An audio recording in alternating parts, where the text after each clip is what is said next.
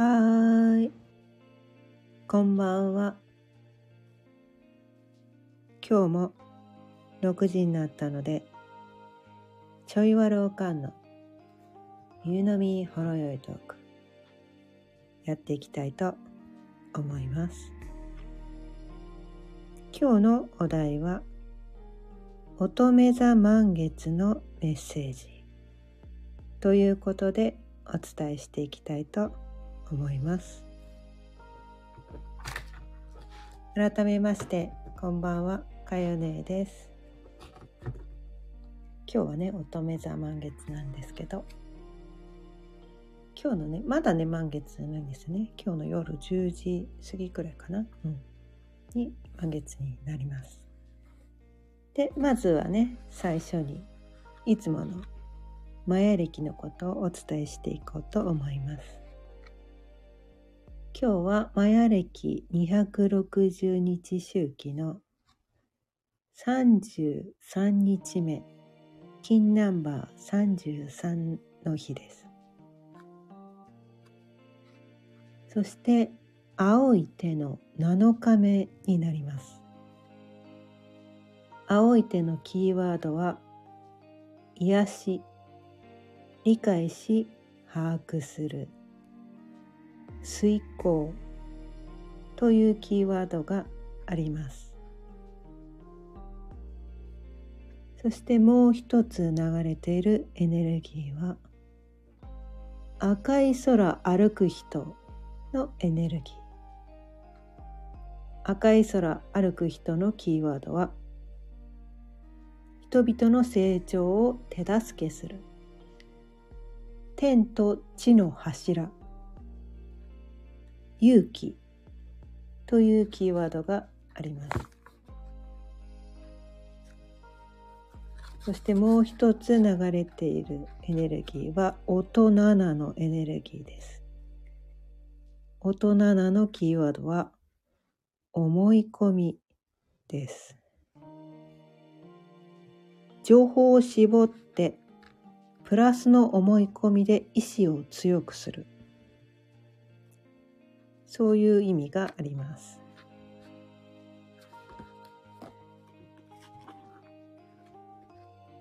で、毎日ね、お伝えしている。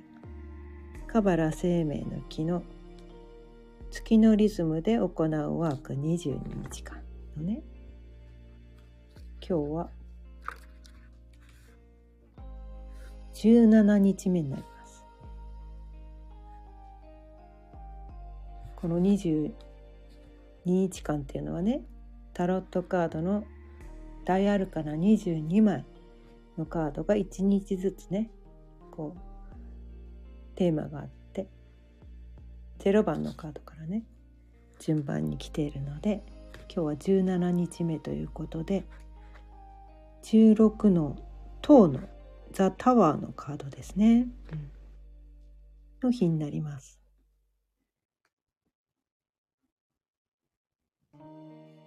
で、このカードがね、意味しているっていうのは、このカードのっていうのが、こう、まあ塔があるんですね。高い塔があって、そこになんかね、雷が落ちてるようなカードなんですね。でその塔にいた人がなんかそこからこう飛び降りてる？飛び降りてるのかこうびっくりして飛び降りたのか投げ出されたのかどっちかちょっとよくわかんないんですけど。まあなんかね下にこう飛び降り落ちてるっていうねそういうカード。すごくなんかこう衝撃的なカードですね。うん。で、これは、一見ね、そのね、雷みたいなのが通り降ってきて、人が落ちてるっていうカードを見た時には、これは災害なのかってね、私は思ったんですけど、そうではなく、これはね、この雷っていうのは、神の啓示みたいな、宇宙のね、宇宙からのこうメッセージみたいな、それに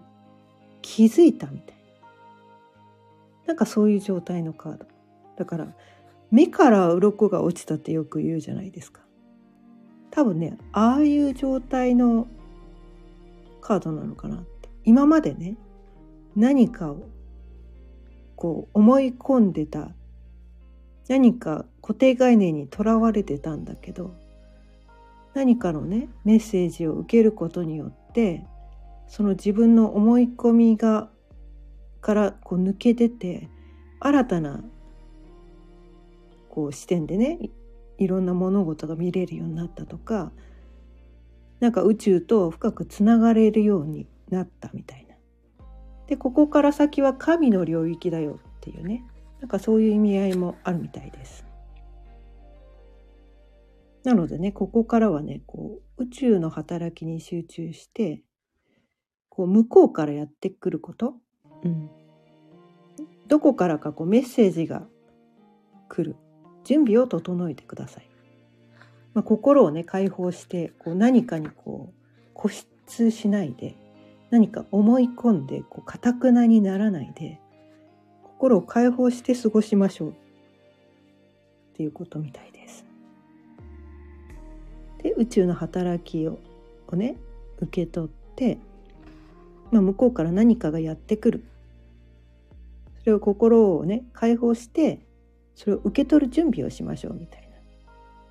それは今までの自分の中のねそれまで思い込んでたこととか自分がそれまでこう常識だと思ってたことがガラッと変わってしまうような何かちょっとこう目から鱗が落ちてしまうような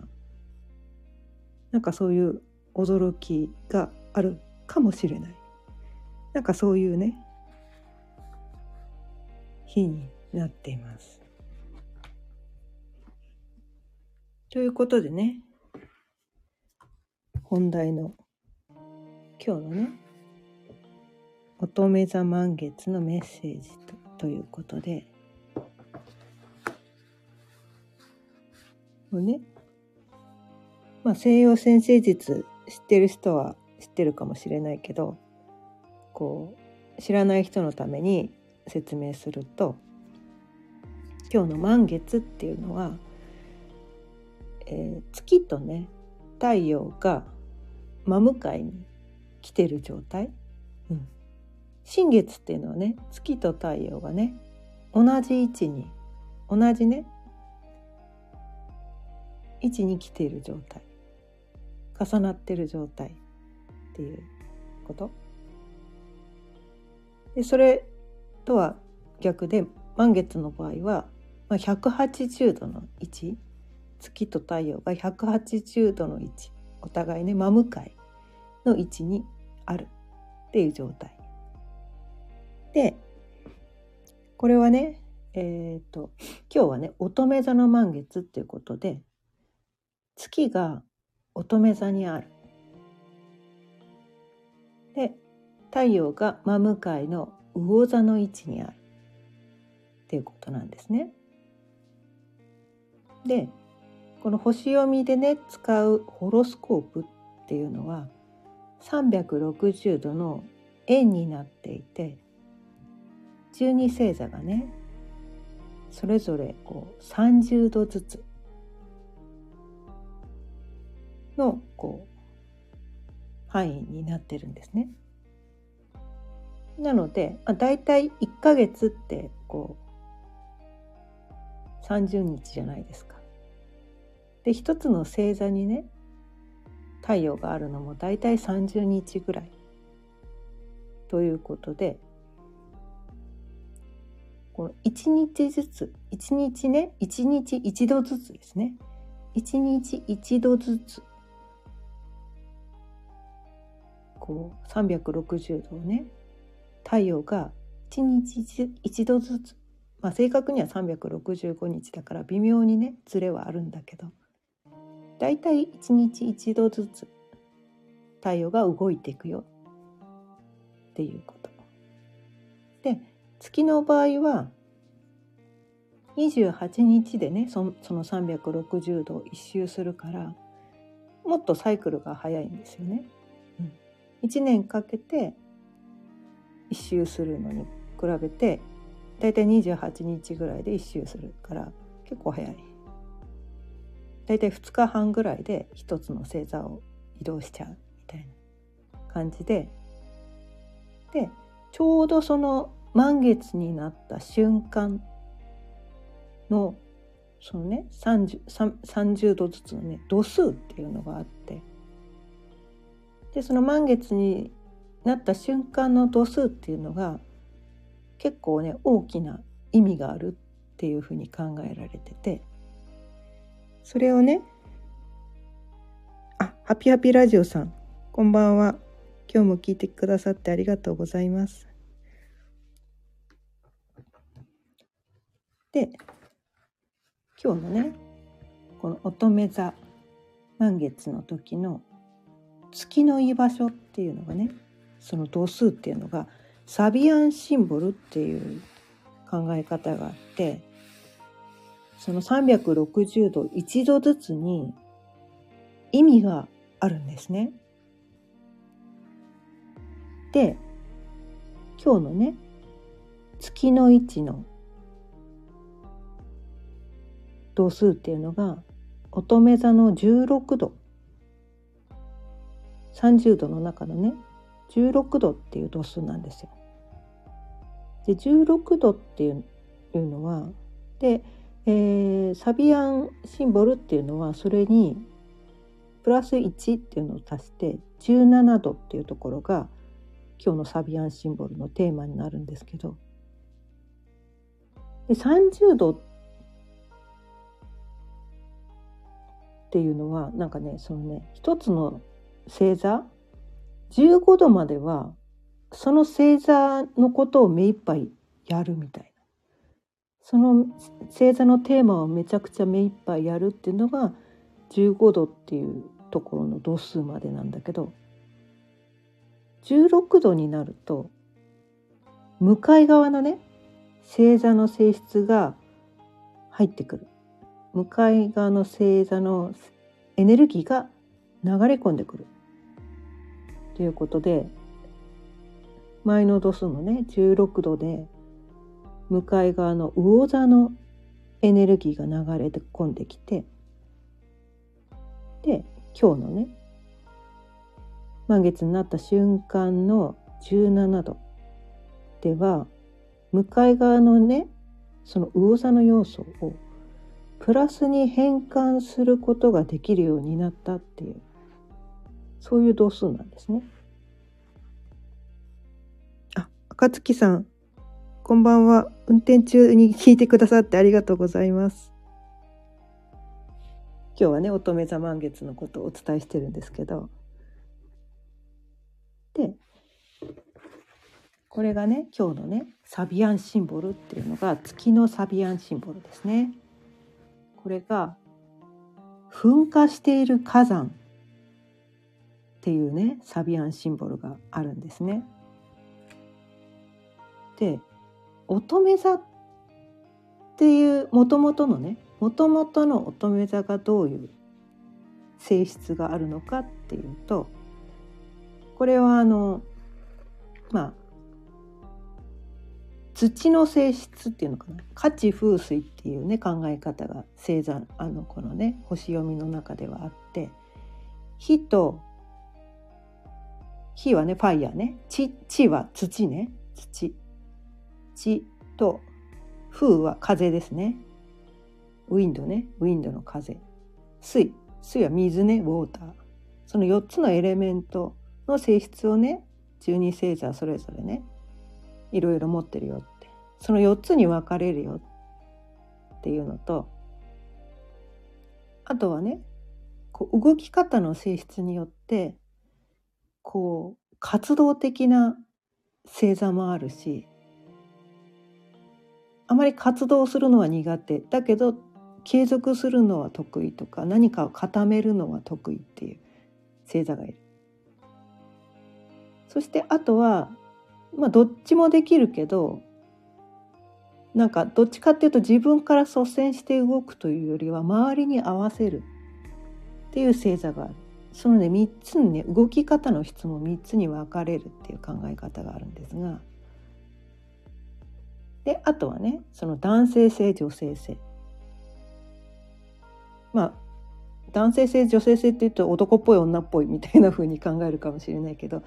うんどっちかっていうと陰陽とかねプラスマイナスのエネルギーとか陰陽のエネルギーとかあとは能動的なのか受動的なのかみたいな。なんかそういう考え方。もにも分かれてて星座ごとにねそういうエネルギーっていうのがね分かれててこの乙女座っていうのは何なのかっていうとまあ地の要素でねですね。土の要素。土の要素を持っててあと動き方の質としては柔軟性がある。自分から率先して動くというよりは周りに合わせて自分の動き方をどうにでも変えられるっていう。で男性性女性性で言えば女性性のエネルギーを持ってる。人たちがこの乙女座っていう、ね、そういうのが。でなんかねこう周りに合わせて自分が役に立ちたいみたいな。なんかそういううん、自分から率先してみんなをこうね先導してなんかみんなやるぞみたいなそういう星座そういう性質じゃないんだけどでももうこう状況に合わせてどうにでも動ける。それでみんなの役に立ちたいみたいな。なんかそういうのがね強い星座。どっちかっていうと現実的なんですよね。この地の人たちっていうのはね土の人たち、うん、実際に見える形で実績を上げていきたい。見える形で役に立ちたいみたいなね、うん、なんかそういうこと。で結構こうね几帳面だったりもするんですよね。このきっちりやりたいみたいな。そういうのがね乙女座さんっぽいんですけど。でそういうのをね乙女座の性質っていうのをその15度まで15度の度数までね一生懸命やってきたんだけどそこをがっつりやってきたんだけどでもそればっかりやってるとストレス溜まるんですよね。人のこう役に立つことだけきっちりやるちゃんとしなきゃってそこだけで生きてるとどうしてもそれそれだけだと人間辛くなっちゃうじゃないですか。でそこにこう向こい向かい側のね魚座のエネルギーが流れ込んできた。で魚座っていうのはどっちかっていうとこう感情をねすごく大事にする。魚座はねさっきの土で乙女座の土とは違って水の人たちなんですよ。で水っていうのはそのね感情がねすごい大事感情が豊かすごく感情を大事にする。で15度までね15度の度数まで乙女座は思考でね思考優先で頭ばっかり使ってこう現実的に役に立つみたいなそんなことばっかりをやってきたんだけど対立のその感情の度数ね魚座の感情の力が入ってきてなんか今まで自分の感情を無視して今まで頑張ってきたけどもうやだみたいな。もうやだって言い出したのがその噴火してる火山みたいな。なんかそういうのが今日の月のありか。うん。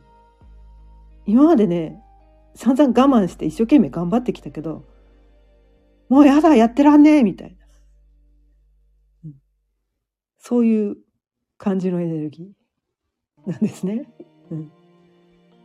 まあでもそれってちょっとなんかこう負の側面だけどもうちょっといいふうにと捉えると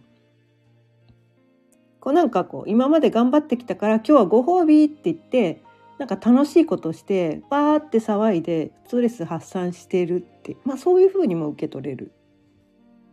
あとは今までね感情を無視してたけどなんかそこに気づいてあこれからは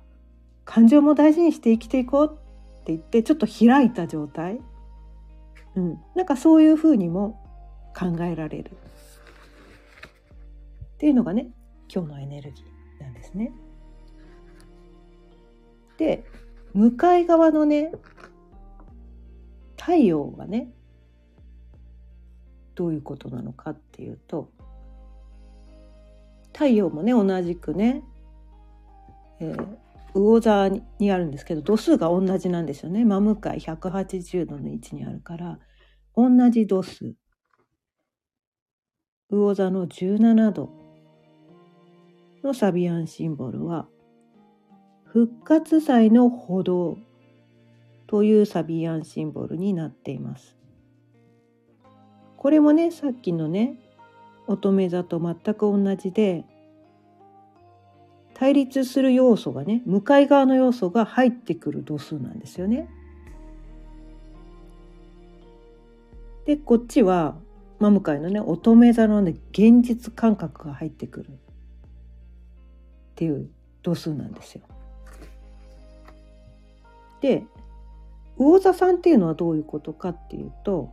まあ、さっき言ったね価値風水で言うと水って言いましたね。水。ね。感情が大事。で動き方の性質はね乙女座と一緒なんです。柔軟性。周りに対応してどうにでも動けるよっていう感じ。で男性性女性性で言うと同じ乙女座と同じね女性性の性質。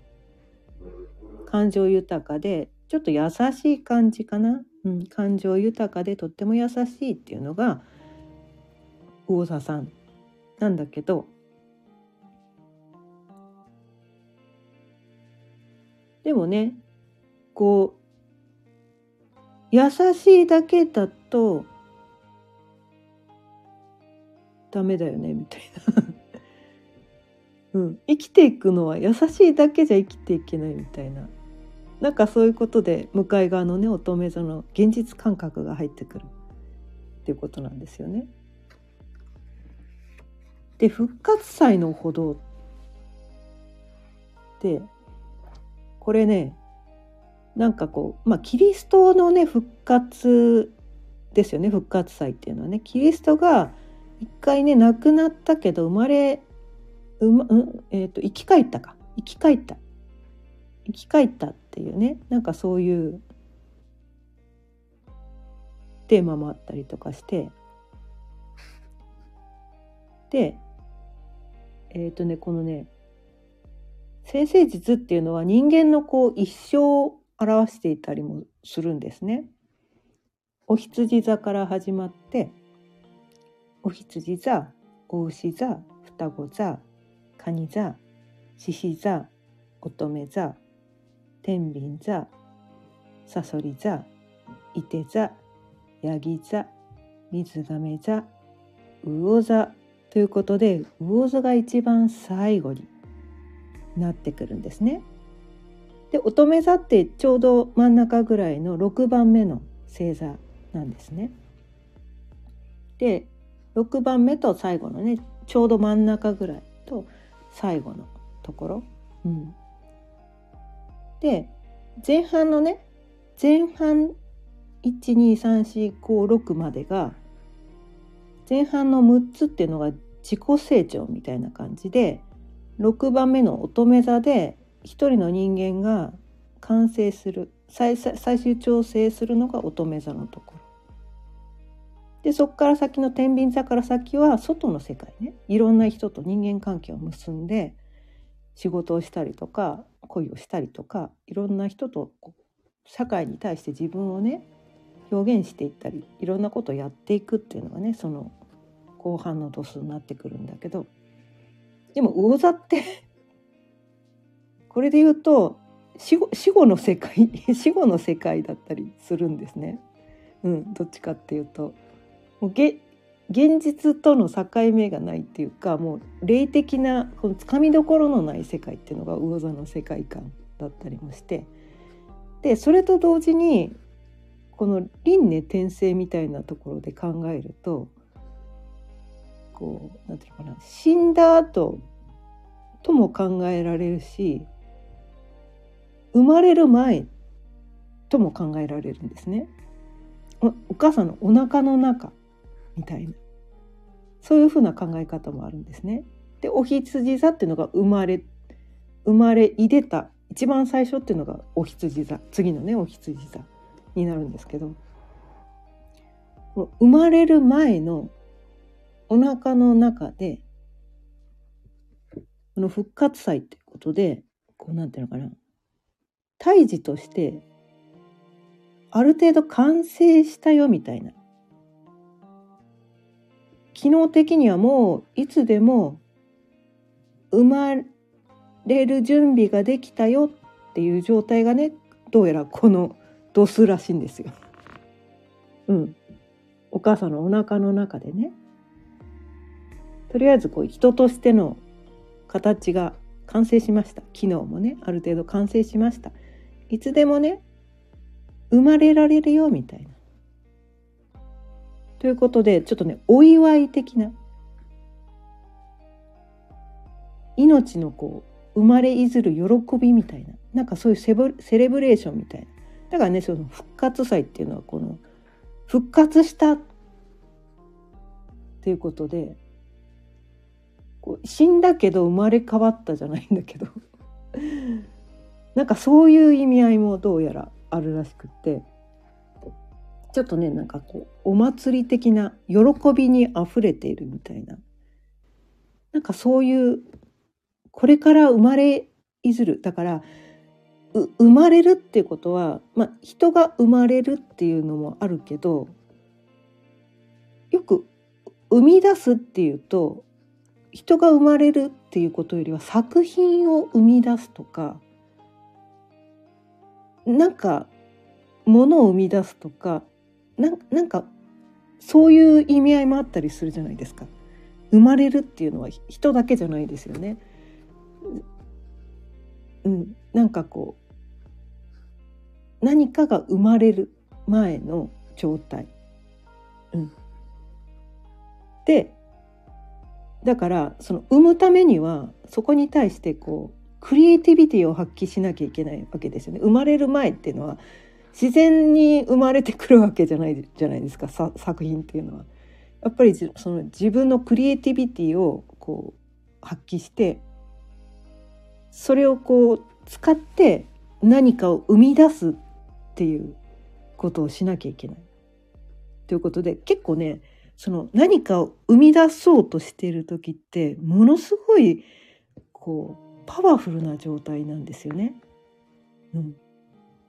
エネルギーないと生み出せないんですよね作品って。でクリエイティビティななんかそういうインスピレーションみたいな何かあこういうものを作ろうっていうなんかそういうひらめきとかなんかそういうものがないとものって生み出せないんですよね。うん、だからねそういうエネルギーにも満ちてる。まだまだ生まれてはきてないんだけどこれから生み出そうとしてる。今作ってる途中って人もいるかもしれない、うん、これから生み出そうとして。でもだ大体こうだから、えーと、ひょっとしたらねこう頭の中で構想は固まってきてる。まだリアルに目の前にものとしては出てきてないけどそれをこれから生み出そうとしてる。生まれいでようとしてる。解放されようとしてる。っていうなんかそういうエネルギーもある。っていうのがこのね復活祭の歩道っていうねサビアンシンボルなのかなって私はね思ってます。でちょっとねさっきのね月の乙女座の噴火している火山。ちょっとだけ似てるエネルギーがあってそれは何かこうね解放するっていうところが共通点なのかなと思って。それまでこう鬱屈していたために貯めていたものが爆発するってそれって解放じゃないですか。でこのねこれからこう生み出そうとする、うん、生まれいでようとしてる感じ、うん、自分の中のそのね今までは妄想にしか過ぎなかったものを乙女座のね対立する乙女座の要素を取り込んで現実的なこととして生み出そうとしてる。うん。お互いにねだから満月っていうのはだからお互いがお互いの性質を取り入れてそこで何かをやろうとするっていうのがねすごくなんかねそうこういう見方でねこの満月を見ると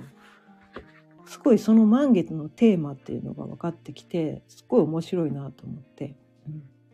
私はね結構ねこのスタイフではこのサビアンシンボルっていうのを新月ね満月の時では毎回お伝えしていたりするんですけど。それでね事前にねそのサビアンシンボルについてこう調べといて一応書いてはいるんだけどでも実際に何を喋るかは喋りながらね 自分がねこうねその何？こうメモを見ながら感じたことを適当に 適当じゃないんですけどなんかこう降ってきた言葉をねあのお伝えしていたりは します。はい。ということで今回のね乙女座満月のメッセージということで私はここで一番伝えたいのは解放なのかなって思っています。だから今までね何か我慢してたことがあったらもう我慢しなくていいよとか今までねなんかこういうことやってみたいなって頭で考えてるだけだったものを実行に移すね頭の中だけでとどめてないで実際にこうね目に見える形で出していくなんかそういうタイミングなのかなっていうのをね、うん、感じています。はい、ということで今日も30分過ぎたのでそろそろ終わりにしたいと思います。今日も聞いてくださってありがとうございました。今日は乙女座満月のメッセージということでサビオン新聞からね、うん、月と太陽のねサビアンシンボルから私が感じたことをお伝えしてみました。あ赤月さんこちらこそ聞いてくださってありがとうございました。毎日夕方6時からだいたい30分ぐらいその日のテーマを決めて自分で自分を幸せにする方法をお伝えしています。また聞いてくださったら嬉しいです。それではまた明日。さようなら。